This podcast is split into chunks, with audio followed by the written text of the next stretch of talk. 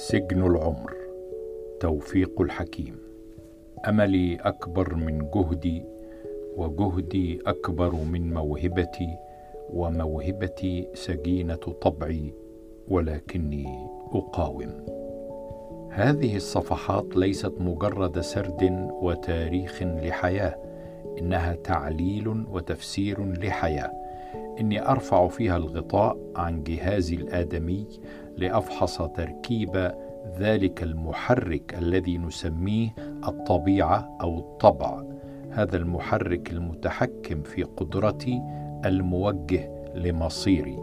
من أي شيء صنع؟ من أي الأجزاء شكل وركب؟ لنبدأ اذا من البداية. من يوم وجدت على هذه الأرض كما يوجد كل مخلوق حي بالميلاد من أب وأم. وما دمنا لا نستطيع أن نختار والدينا. ما دمنا لا نستطيع أن نختار الأجزاء التي منها نصنع. فلنفحص إذن هذه الأجزاء التي منها تكونا فحصا دقيقا صادقا.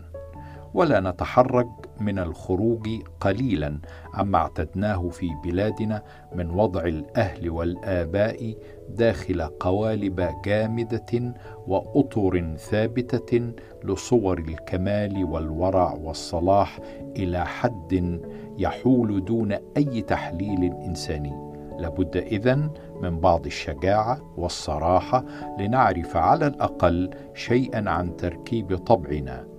هذا الطبع الذي يسجننا طول العمر. لم يرني والدي يوم ولدت. كان متغيبا في عمله بعيدا في بلدة صغيرة من بلاد الريف. كان وقتئذ وكيلا لنيابة مركز الصنطه فترك والدتي تذهب لتلدني في بلدها الأسكندرية حيث تتوفر لها العناية الصحية. وهناك في هذا الثغر وفي حي محرم بيك بمنزل أختها الكبرى هبطت إلى الدنيا.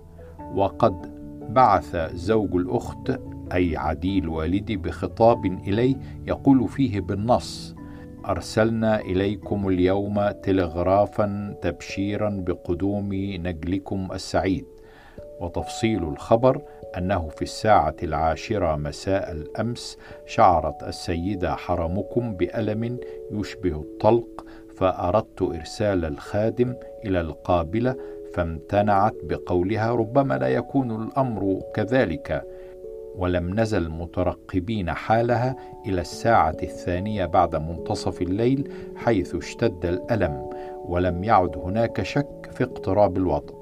وعندها أرسلنا الخادم وفي الساعة الثالثة حضرت القابلة وباشرت أعمالها إلى أن كانت الرابعة أقبل أخينا مصحوبا بسلامة الوصول وقد رأيته صباح اليوم فوجدته مثل أبيه ولكن بدون شوارب.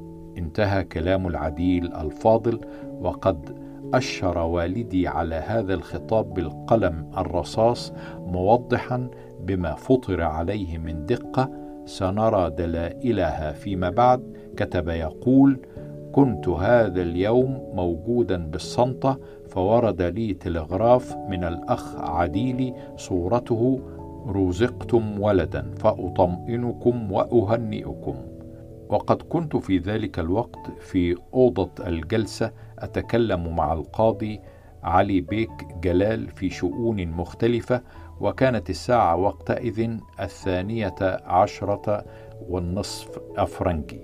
ونقل والدي هذه التأشيرة إلى دفتر صغير خاص اعتاد أن يدون فيه بعض شؤونه.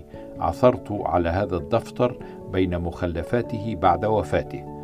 أضاف فيه إلى ما تقدم هذه العبارة. تحرر إلي خطاب آخر من عديلي يطلب تسمية المولود فلم أوفق إلى اسم له فحررت إليه جوابا بأني فوضت الأمر إلى والدته في التسمية. ثم ذهبت إلى الأسكندرية وزرت زوجتي فوجدتها متحسنة الصحة وأخبرتني أن الغلام سمي باسم حسين توفيق الحكيم. فلم يرق هذا الاسم عندي.